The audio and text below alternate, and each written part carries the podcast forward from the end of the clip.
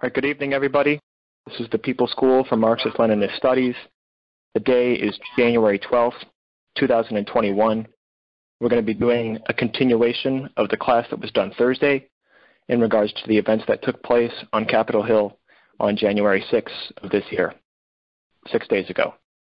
The first thing is going to be called The New Tactical Orientation by William Z. Foster. Again, William Z. Foster was a leader in the American Communist Movement in the early half of the 20th century in the CPUSA, which we now understand is the PCUSA at this moment in time. But with that being said, Comrade, if you can start with the new tactical orientation by Foster, and then after that we'll open to questions. The new tactical orientation. Dimitrov said, Ours has been a Congress of a new tactical orientation of the Communist International. Obviously, this was the case. The tactics of a political party, added Manuilsky, are not the spectacles of a musty keeper of the archives who never takes them off even when he goes to bed. Tactics, which are the sum total of the methods and means of a struggle of a political party, are precisely intended to be changed if changed circumstances required. The development of the fascist offensive had drastically altered the world situation. Therefore, the Comintern, with the true Leninist flexibility, had changed its tactics accordingly, and in some respects, also its strategy. This tactical reorientation, however, did not simply imply the repudiation of the former tactical line of the Comintern, but the logical development of it particularly of its established policy of the United Front.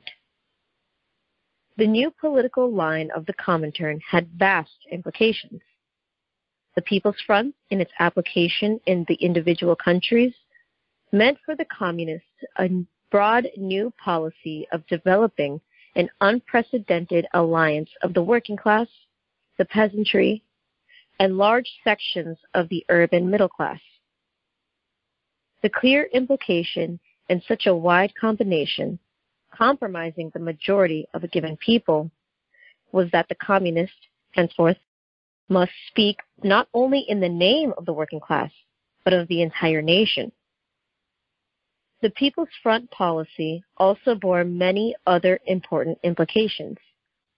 It meant that the communists would work for the creation of democratic governments within the framework of capitalism governments very probably to be regularly elected under bourgeois democracy and with communist participation in them. Experience was to show that the People's Front policy, clearly worked out at the Seventh Congress, was, a decade later, to result in the development of new forms of the dictatorship of the proletariat, or people's democracies. Also, with capitalism greatly weakened, the world socialism and the organizations of the working class vastly strengthened. There was now the possibility, in given cases, of a relatively peaceful establishment of socialism. This possibility was based on the ability of the powerful democratic forces of the people to beat back every effort of the bourgeoisie at counter revolution. Can we actually stop there and then open it up to questions? Before we go on, I just want to clarify this little piece at the end where Foster says it opened up the possibility of relatively peaceful establishment of socialism. We have to remember that the comrade is talking in a different time period than we're living in now. And this specific way in which he was analyzing the situation may not apply maybe to our current circumstances in 2021. So we just have to be aware that when he says that, he's not using that as a universal term. He's talking in the specific context of the Comintern remember Marx said very carefully that the reality changes. What was real yesterday may not be the reality today. As Marxists and people who practice dialectics, we have to look at the situation and change according to that. Now, when this was written, it was during the period of the Popular Front.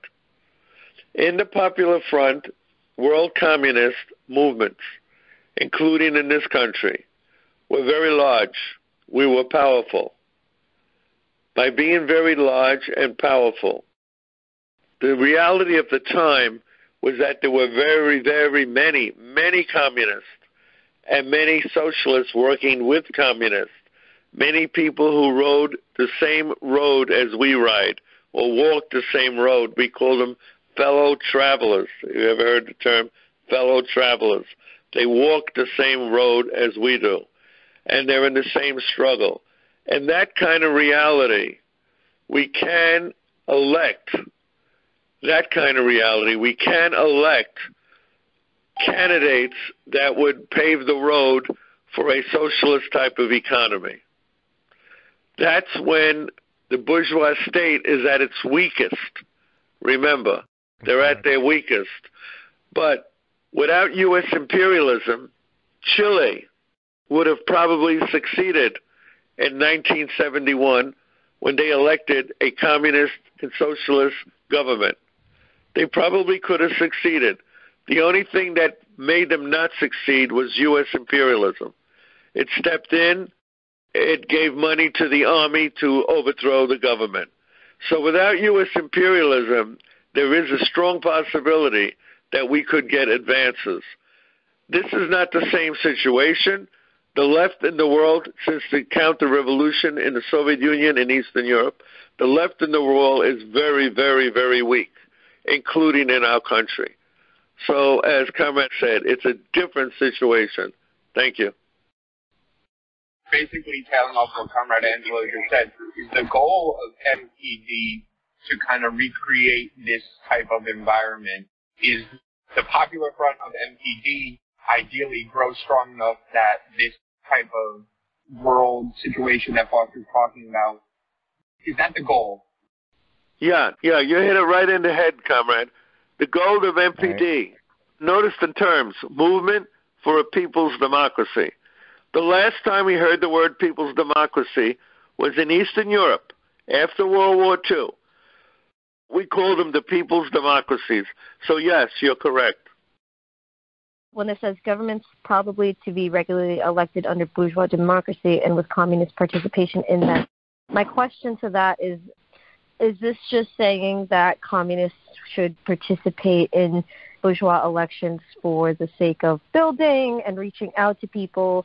Because as I understand it, there will be no way that communists would be ever successful at least under the conditions that we live in now, I guess. Okay, that's easily answered. We did that, and we did win elections. Okay, in New York City, we won. We were able to get two communists on the city council. They won the election. One was called Peter Cacchione from the Italian American community, and the other one was Benjamin Davis, who is an African American, Afro American. He won from Harlem. So yes, we can do it, but the, the period of time was when we were very large. I explained it before. We had two parties on the line. We had not only the Communist Party, but we were in control of another party in New York City called the American Labor Party, the ALP. So our candidates were on two party lines. We had the influence, we had the people and the machinery to do it. So, yes, it can be done. But generally, what Lenin said is we use elections as platforms to get our message out to literally millions of people that we normally can't do that with. And that's why we use elections. But if the possibility exists that we can get elected on a local level, then take advantage of that. But comrades, don't ever be confused and thinking on a national level we're going to get anything because the capitalists are not going to give up their billions and allow us to walk in the way DSA and other forces in the left are trying to prescribe. We'll never get socialism that way at this period, but we don't know what's going to happen in the future. A hundred years from now is different. Thank you. I was just wondering if somebody could explain what the Comintern's line was before this period of time. To my knowledge, prior to this, it was fighting against what was called social fascism, and social fascism was the idea that the social democratic parties worldwide were by justifying the capitalist bourgeois institutions and democracies to, to some extent, we're essentially paving the way for fascism by subsequently opposing the left and opposing socialism. That's, that is uh, correct. You hit it right okay. on the head, comrade. You're learning. That's exactly it. Remember, Rosa Luxemburg, which this month it's coming up, the murder of Rosa Luxemburg and Karl Liebknecht in Germany. They were murdered by the Freikorps, which, by the way, the Freikorps, which were former servicemen from World War One who were right wingers, like very similar to the people that attacked the Capitol, very similar to those kind of people. And the government that was in power that allowed that to happen was the social democratic government of Ebert and Scheidemann, the so-called Weimar Republic government. So because of that, we saw clearly that social democracy paved the way to what we called fascism. So we, as the communists, called it at the time social fascism. Very similar to when you scratch a conservative, what do you find basically? If you scratch a conservative, you find a liberal. It's that kind of idea. Thank you. And just to add on to that, I saw recently that there was, I don't know which communist organization in Germany it was, but there was a march to commemorate the murder and assassination of Karl Liebknecht and Rosa Luxemburg in Germany recently. And obviously there was, you know, police were cracking heads and busting up the rally. But that definitely happened recently. And they actually died on January 15th. So that would be three days from now. I think that it's important when evaluating which tactics are necessary. We must not only have knowledge of historically similar conditions, we need a conceptual understanding of them. Without an educated and principled evaluation, actions are susceptible to unintended byproducts or results. In the case of the United Front, we need to be mindful of the careful balancing between standing with others against fascism while keeping in mind that the enemy of my enemy is not necessarily our friend. Thank you. I just wanted to emphasize about how William Z. Foster just hit the nail right on when he said true Leninist flexibility, which is why we're able to uh, do mass organizations and things like that. I sort of wanted to echo what the last two comrades said. The quote at the beginning from Manuilsky, the full name is actually Dmitry Manuilsky, and if I'm not mistaken, he was the secretary of the executive committee of the Comintern for just under 20 years. And when he said, the tactics of a political party are not spectacles of a musty keeper of the archives who never takes them off even when he goes to bed. Tactics, which are the sum total of the methods and means of struggle of a political party, are precisely intended to be changed if changed circumstances require it. So that to my knowledge, is about the best example of how a Leninist party has to be flexible in changing material conditions that I've read in a long time. It very much is a Marxist understanding and a Leninist understanding of how political parties can and should operate. And that was what I wanted to add. Comintern policy also projected new unity relationships towards the Social Democrats, anarcho syndicalists, Catholics, and other non-communist segments of the working class and the labor movement. The application of the People's Front policy made imperative the need for labor unity, industrial and political, and it also created far more favorable conditions for the achievement of such unity. The Comintern rose fully to these new needs, responsibilities, and opportunities to equip the Communist parties to apply the People's Front policy, the Seventh Congress of the Comintern carried on a two front fight against political and ideological deviations.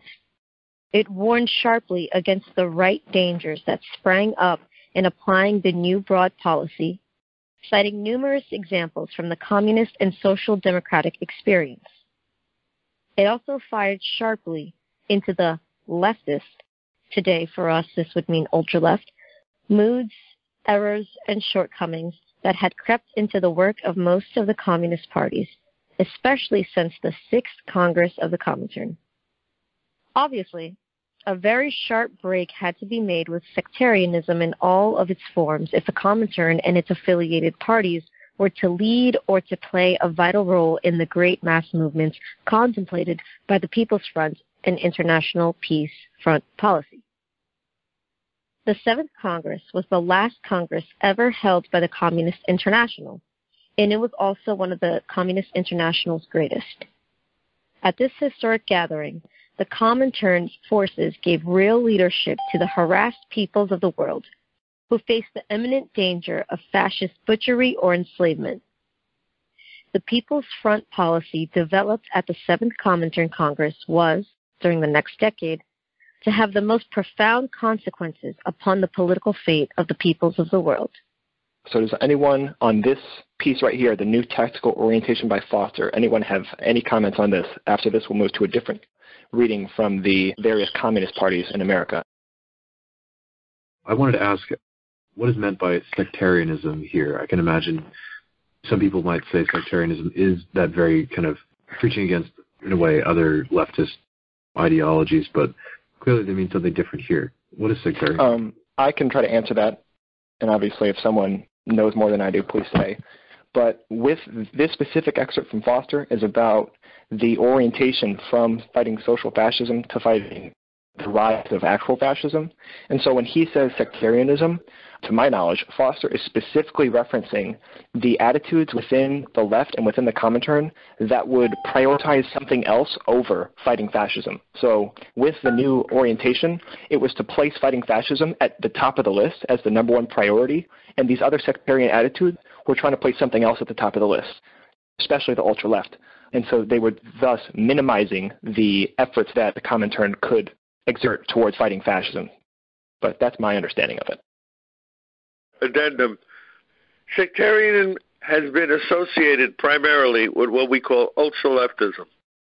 Basically comes from that. Doesn't come from social democracy. It comes from the ultra-left. When a non-communist talks about sectarianism, they talk about basically what you alluded to, but when a communist talks about it, he's talking about it ideologically. So they're people who refuse, refuse on principle to work with any groups or individuals who have a different ideology than them. That's sectarianism. Refusal to compromise, refusal to cooperate, refusal to put themselves on an equal standing with any other ideological viewpoint. That's what Marx means by sectarianism. Thank you. My question is, what do you mean when you say the ultra left, and what are the ultra left or leftist moods, errors, and shortcomings? Ultra left is simple.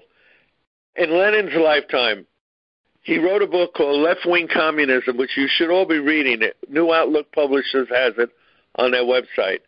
Left Wing Communism an infantile disorder. This is Lenin's words. The guy who led a revolution, he calls it an infantile, childish disorder. There's something wrong with disorder, and it's called left wing communism. Today, we call it ultra leftism. And that is people who are more left than the Bolsheviks. They're more left than Lenin. They're more left than Stalin. They call them ultra leftists. Usually, ultra leftists have been a detriment to what we're trying to do. We use tactics and we look at the situation, we change it when it has to be changed. An ultra doesn't do that. An ultra goes along with sectarianism. This is it. On page 43, Lenin said this in 1902, and we cannot do anything but that. That is not dialectical, of course. It's taking things out of historical context and making it in concrete. We are not people running around with the Ten Commandments the way some people do in life. And they use the Ten Commandments as their reason for being. We understand that reality changes. We're Marxists, and because of that, we have to change with it. And that's why tactics and strategy is important and the ultra left doesn't use it. Give you an example of ultra left. Trotskyites, you all heard of them. Anarchists are notorious ultra leftists. Maoist. And what I mean by a Maoist is not Mao Zedong. A Maoist is a person who followed Mao from 1960s onward. We would consider them ultra left in the world communist movement. What else is ultra left? Independent, middle class radicals tend to be more ultra left than even people in the working class movement who are fighting for social change. That's the best definition I can give. Thank you. One thing that helped me conceptualize modern day ultra leftism typically, those people who denounce the DPRK or the CPC, Cuba, what I notice is people who say, well, that's not real socialism where my understanding is the dialectical approach would be to understand that it's the transitional stage and wherever they are is where they must be necessary to their material conditions, whereas an ultra left would just write it off and say, that's not real. Just to expand on that, in my experience personally, one of the defining characteristics of someone on the ultra left, a lot of these people fetishize violence and fetishize the idea of accelerating armed struggle that's very much an ultra left perspective to take. So that would be another example of how it manifests. I'm a scientist for my job, so going to college and everything, learned a lot about evolution and stuff like that. I just wanted to remark on how this passage is talking about how we have to change our strategies and our tactics to fit with the time, and I kind of just liken that to evolution and survival of the fittest if we don't change, then we're going to not be able to adapt as well, and then we're eventually going to get beaten by the fascists, and then we won't be able to do anything. So I thought that was really interesting, especially since dialectical uh, materialism is a science, and obviously evolution is a science as well. I was just wondering if any relationship can be identified between the implementation of the Popular Front period in Eastern Europe and then the future, you could say, rightist or market socialist direction that the people's democracies would go on to take uh, a couple decades later in the 70s and 80s? Or was this more of kind of an overbearing revisionist influence on the part of Khrushchev? I'm not really sure if this is more of a correlation or causation type of thing. It's a very interesting question. I'm listening to it and I'm saying that's a very, very good question. I think on the surface, it looks like it came from the Popular Front thing, the whole Popular Front thing. Browder, Popular Front, 1943. The parties dissolved in this country. Stalin in 1943, the same year, by the way, the same year, dissolves the Comintern. So there is a certain correlation. I see it as going beyond the Popular Front. The whole idea of Dimitrov's Popular Front was not, NOT, to look at the bourgeois parties, our allies, as nothing more than the same vultures they were before, the same livers of exploitation of one man over another of their labor. That did not change. What the Popular Front period said, according to Dimitrov, is right now on the front burner of the stove. We got to start dealing with the issue of fascism. When that's finished, then we're going to go back to the class struggle. That was the original idea of the Dimitrov Popular Front. But some of the places it developed, as the comrade said, there were instances where it went beyond that and it went into a whole new development, a whole new field. And it was the field of social democracy, of working with the capitalists and thinking that you can really work with the capitalists? I think that's a good question. That's my answer. Thank you. Trump's fascism shall not pass. America's communist and pro worker parties react to Washington, D.C. riots. In public statements and posts on social media, communist and pro worker parties in the United States strongly condemned the riots caused by Trump supporters in Washington, D.C pointing out that the far right, fascist, and nationalist menace must be defeated by the people's struggle. In a comment on Twitter, the Party of Communists USA, PCUSA, that's us, pointed out The situation that happened in Capitol Hill today should show the whole country the danger of nationalism and the type of danger that Trump and his base represents. This was a taste of the terror we can expect from this group if nothing is done about it. Join and organize. From its side, an editorial published in the People's World, the newspaper of the Communist Party USA, CPUSA, underlines that Trump's fascist insurrection in D.C. aims to destroy U.S. democracy. Among others, the article reads For years, Trump has been telling us who and what he is a fascist, the White House, since January 2017. If he could get a general or two to go along with him and provide the troops for it, is there really any doubts anymore that Trump would completely destroy U.S. democracy? For those paying attention, it has long been obvious that Trump was a threat to the very survival of democratic government in this country. The events in Washington on January 6th make it totally undeniable. We've said it before, and we'll say it again no to the Trump coup. In a statement about the events in Washington, D.C., the Freedom Road Socialist Organization, FRIZO, says that racists and reactionaries must be defeated. The statement ends as follows This attempt to keep Trump in power says a lot about the direction this country is heading in. The U.S. empire is eroding, and monopoly capitalism is a sick and dying system, and its failed political representatives were front and center in Washington, D.C. today. It is imperative that all of us who yearn for a better future act. We need to stay in the streets and fight for an agenda that represents the interests of the people. The road ahead will be a difficult one, but the future is bright. A statement about the events in the U.S. Capitol was also issued by the Party for Socialism and Liberation, PSL, which denounces Trump for inciting fascist insurrection against Congress. The events that transpired today are a serious embarrassment for the U.S. ruling class on the world stage and weaken the global position of U.S. imperialism, stresses out the PSL statement, which ends in the following words. What really must happen is that all those responsible for today's historic act of fascist aggression must be brought to justice.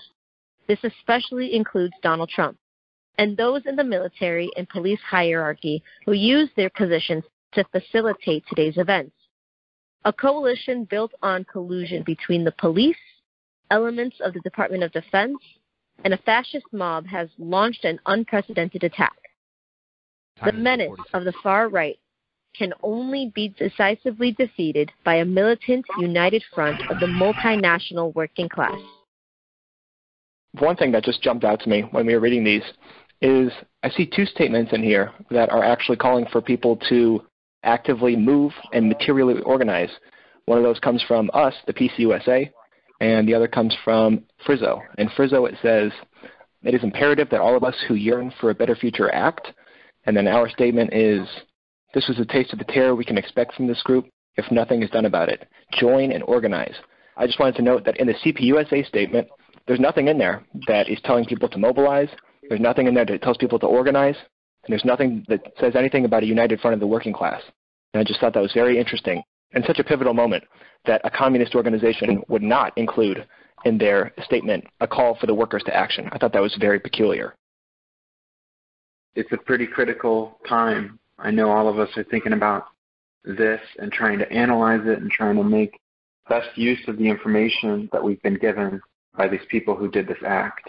And they've given us information some things are coming into light about the way Trump behaved that day and how he refused to pick up the phone for Congress people who were begging him to do something about these people running through the building, but he didn't want to be bothered. He wanted to sit and watch it on TV. He is a fascist. He's mobilizing people on his side, and I'm glad that we're becoming aware of it and we're analyzing it.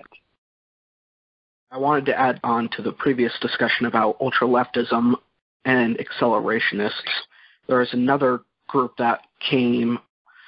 It was a group of college students. It was an organization called the Weather Underground, or called the Weathermen. that consisted of college kids that incited acts such as bombings and attacking police authorities and wanted to point out that people like Fred Hampton criticized them for being chauvinistic, opportunistic, and Custeristic. I just want to add to that. Thank you very much, Comrade. Great, great point, that. Comrade. So it's very funny. Mike is an American Patriot 3% militia member. And it's just bizarre how we're siblings, and yet the environmental pressures have just pushed us to opposite ends of the political spectrum. It's just a very funny observation and sent me a wild conspiracy theory video in response to this. And it's really polarized lots of folks. And now I know where it stands, and it just kind of hurts, you know. Can I answer that very quickly? Let me tell you what I've learned. Life in general, I'm 73 now, so I've been through all this. Life in general is a, an amalgamation of relationship we have with individuals as we go through life. All kinds of way. People we work with on the assembly line, people we go to church with, people that are relatives or in our family, neighbors. We have to have a different relationship. If we're going to have a barometer in our life that everybody has to agree with us, we're going to get an ulcer we're going to get an ulcer at an early age, and we're not going to be able to do the political work that we need to do. So what I've done is I've compartmentalized my life in compartments, and for me, it's worked. I don't know other people, but people that are right wing, fascist, I try to get another thing to talk to them about. So let's. I know this one woman in my union who was a conservative, and I was a communist. So what did we have in common? We both were into architecture. So that's what we talked about. She respected me as a communist, and I respected her with a conservative viewpoint. I didn't try to convert her, comrades, and she didn't try to convert me. Don't try to convert people in your family who are different. Try to find another level of working together with them on where you don't have to have an ulcer. If you don't have that, then just avoid each other. That's all I could say. Thank you. I don't know how profound of an observation it is. I found it a little bit strange. I believe it was the first statement, CPUSA, the framing, especially the highlighted use of the word democracy, I felt it very much legitimized U.S. democracy, where I feel like a leading communist party should really be pointing out the contradictions rather than justifying but I don't know if anyone else kind of thought that or felt that. But yeah, I'll make it very quick. I'm going to give you Lenin's wrote a pamphlet, very small pamphlet on this, on bourgeois democracy. It's called. Now notice, he put an adjective in front of the word democracy. All communists do that. We say the Soviet Union had socialist democracy. The United States has bourgeois democracy. We never talk about democracy in general as an entity without putting an adjective in front of it. The only ones who do that, unfortunately, are social democrats. And that party has become a social democratic party.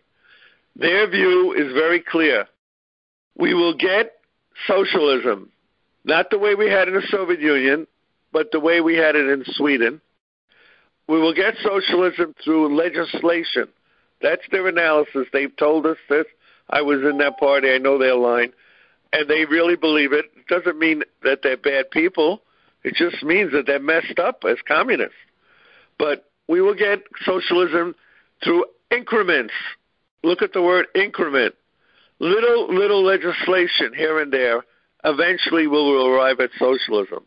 That's their analysis. They support the Democratic Party because they believe the Democratic Party will bring socialism, but the socialism it will bring will still keep the means of production in the hands of private interest.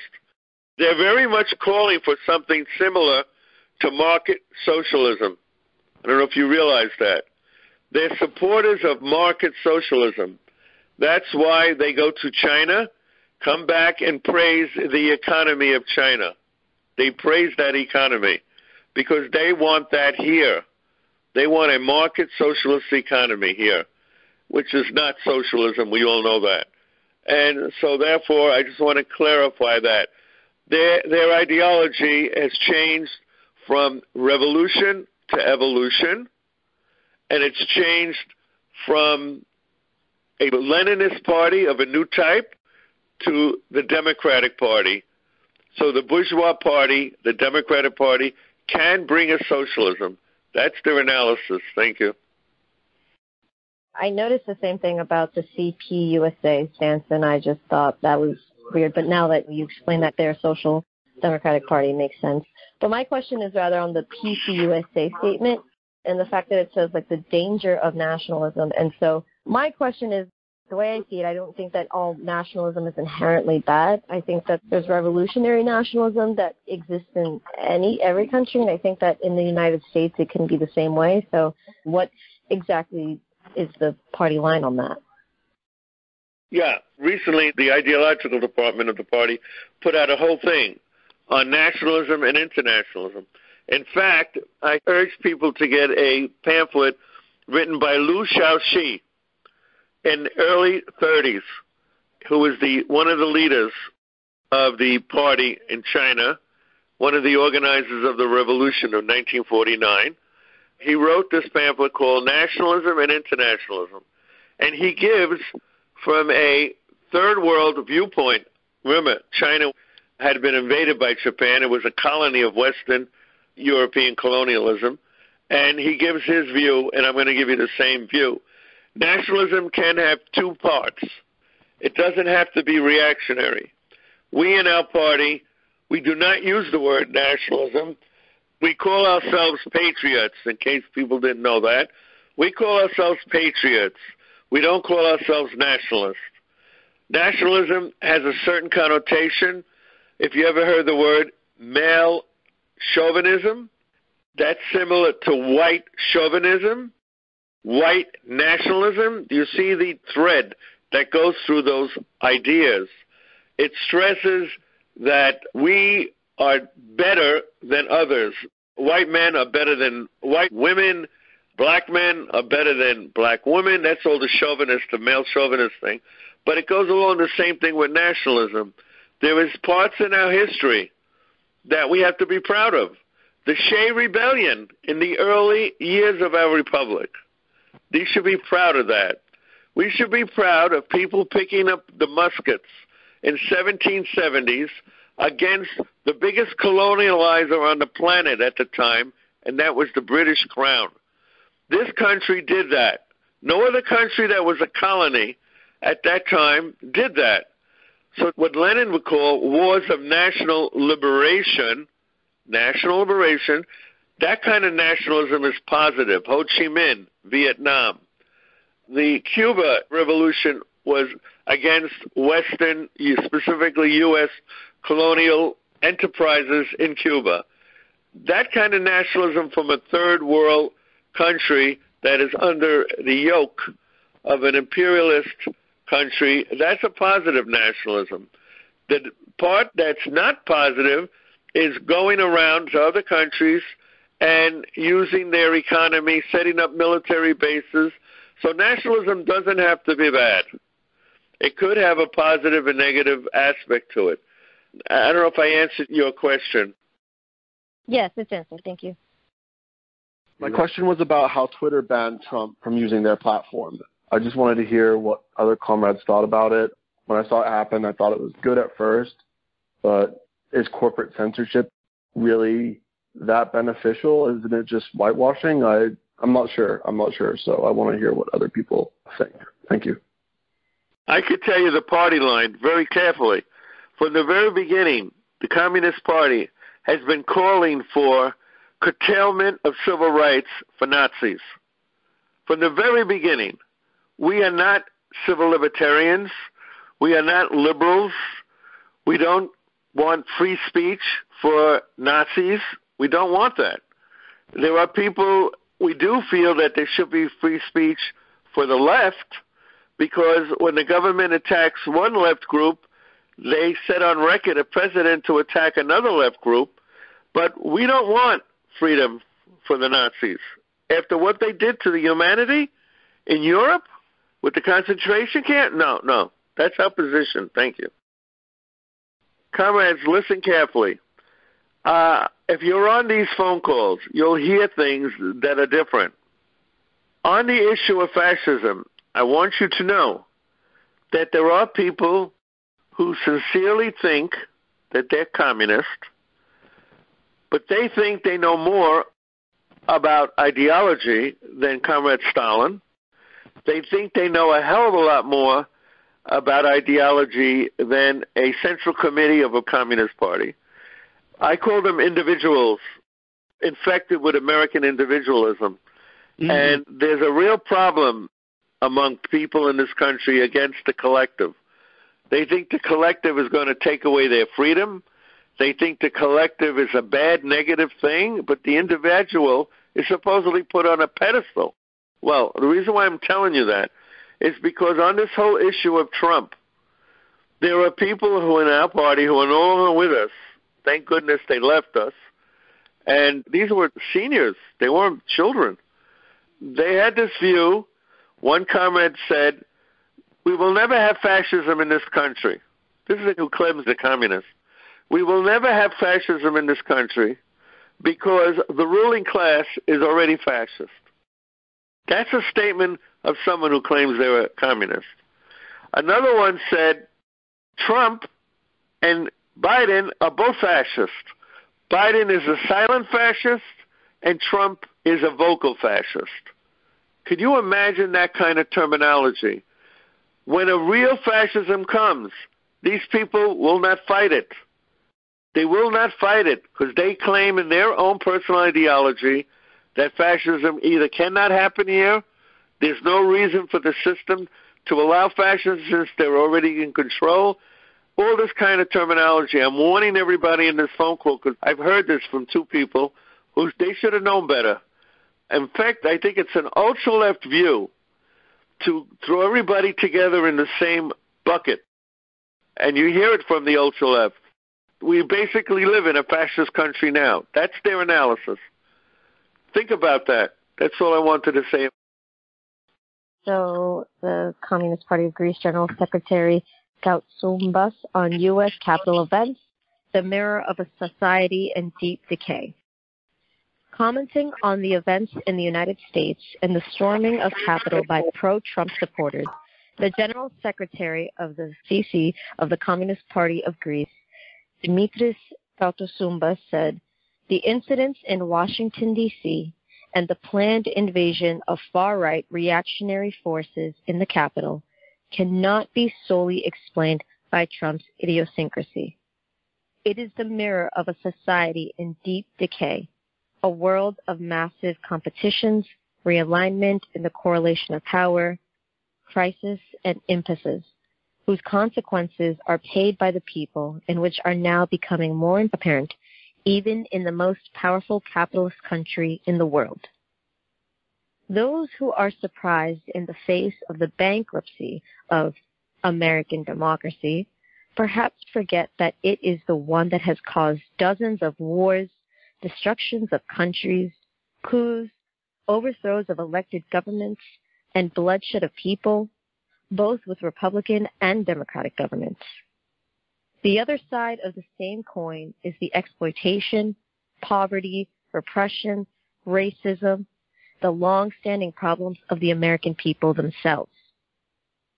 That is why the return to normalcy is not going to treat these impasses and big contradictions. The people around the world, and of course the American people themselves, need to be vigilant in order to prevent this crisis in the USA from becoming the starting point or the trigger for a new round of escalation of the U.S. imperialism's aggression? What I want to say is, yeah, we should be reaching out to our neighbors about these things. And I think it's really important to, outside of your job, speak your opinion and your ideology, your community in the sense that you can interact with them in every day and sparking ideologies that they may have not have already had so don't think that it's helpful to be condescending to those individuals that might, you know, have QAnon conspiracies in their head or ideologies of right wing nut job semantics. I guess the only thing I was sort of thinking after the discussion on that Capitol Hill insurrection was, I suppose, the motivation or ideology for a lot of the people behind it. I just guess I wanted to know what everyone's opinion on it was. I mean, you also saw a lot of very racialized aspects as well, you know, people with Confederate flags, Proud Boys, and things like that. So just wanted to get everyone's opinion. I know that the night it happened, on January 6th, the Politburo put out a statement that described sort of what you're asking in terms of how we would characterize that group. Basically, what's happened over the last few years, these people have always been around and they've always been like a subculture and they didn't just come out of nowhere. However, they've always had to sort of like uh, mind their P's and Q's, so to speak they had their own websites and they talked among themselves. However, the ruling class basically was just as afraid of them as we were afraid of them. And what happened is that uh, in the last four years as president, they were basically giving carte blanche to sort of like come out of the woodwork. And by the words and actions of Trump, they basically felt that they were enabled and what happened on Wednesday that they felt that they were true patriots fighting for their president and their country and against the forces of evil. It was almost as if you think that the left was forming a coup. Trump, we know, is full of shit. And Trump is basically using this, and he knows it's shit. These people don't. So I think one thing that I could comment on is Comrade Angelo's stressing about how important it is for us to be very precise when labeling something as fascist because I was in a conversation with somebody the other day who is a conservative, and I was talking about how this was a fascist riot or a fascist putsch, as we're calling it. And he was thinking that I was labeling it fascist in the same way that a lot of the liberals would label pretty much anything as fascist. And I was trying to be very, very clear about the fact that when I am using fascist, I'm using it in its historical, actual like context rather than just anything possibly even slightly right wing as fascist. And so I definitely do think it's important to be very precise with that because people get very confused and it loses all meaning. And that echoes to a point that I've heard Angela talk about before, and that's that we cannot be people who cry wolf. That if we're going around calling everything fascist, and it's been fascist for the past 20 years, when the real thing actually pops up, the people that we need to help, are they actually going to believe us if we've been going around calling the same thing fascist for the past 20 years? I guess piggybacking off of what we've just been talking about, couldn't the argument be made that in fact that our BIPOC and LGBTQ comrades have in fact been living in a fascist USA forever? Or, I mean, the U.S.'s imperialism, is that not fascistic? Our foreign policy could be argued to also be fascistic. Yeah, I wanted to answer that. Lenin said it best. Imperialism is the highest stage of capitalism. He wrote a whole book on that by that title. Capitalism does not equal fascism. Dimitrov gives the best answer what fascism is. It's the most, M O S T, that's the thing you should underline. It's the most reactionary, the most chauvinistic, the most racist, and the key word, by the way, is reactionary. The most reactionary. They're the people that form the basis of fascism. And fascism is, according to Dimitrov, when the ruling class, the capitalist class, can no longer govern society the way they did before. They governed it with a velvet glove for most of the people. When they can't do that, when the people are uppity, when the trade unions go on strike, they start to have class consciousness, when the Black Lives Matter starts moving, notice, that's when fascism arises. So the ruling class doesn't use the velvet glove anymore. They take out the iron fist and they're going to continue to rule, but using an iron fist. So both of them come from capitalism, but they're not ruled the same way. Civil liberties are the first thing that go out of the door when fascism comes. Under a capitalist government that is not fascist, you have civil liberties. But you don't have that under a fascist thing. And as far as other people who are oppressed living under fascism, they have been living not under fascism. They've been living under basically a bigoted capitalist state. That's what they have been living under, ruled by reactionaries. And it's not the same as fascism. When you go through fascism, you see the difference right away. Thank you. We talk about the importance of organizing. Our party and a couple others have made the call for us to organize, and I think we have to keep this in mind that despite the events and despite the growing uh, fascist movements, we also know that at the moment, at present, we're in a better state because this didn't lead to mass movements. It didn't lead to a mass uprising on a similar scale. So there's an opportunity for us to get out there and mobilize and get people before the situation gets worse and they start splitting up to that end. So thank you all, everybody.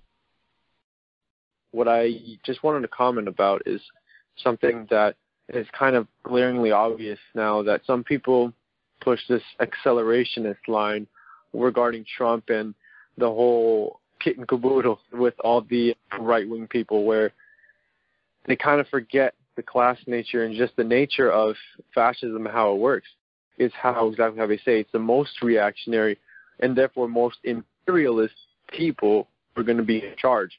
Some people think that getting Trump or someone similar like that in power would make somehow the working class rise up and realize all of a sudden that communism is the answer. But a big historical example there, Hitler, who obviously didn't keep fascism in his own backyard, but overall great class. Thank you.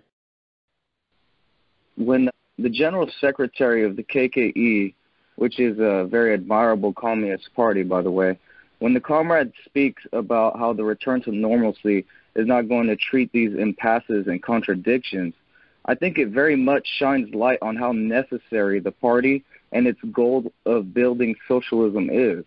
Not only is this important domestically for the daily life of our nation, but we cannot forget how important it is internationally to those who are on the receiving end of imperialist aggression. Thank you. I just wanted to speak on our discussion of nationalism earlier.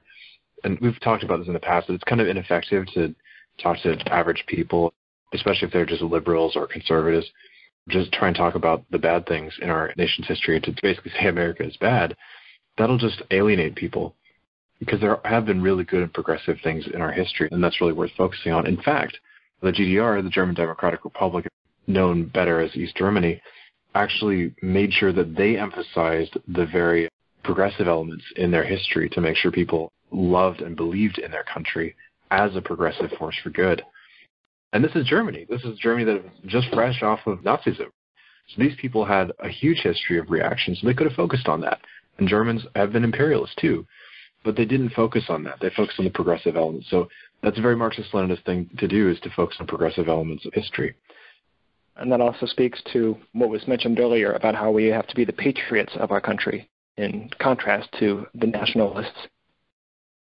For those of you who wanted to learn a bit more about left wing communism, I'd familiarize yourself with two gentlemen of the Italian Communist Party uh, before its defeat by the fascists in Italy.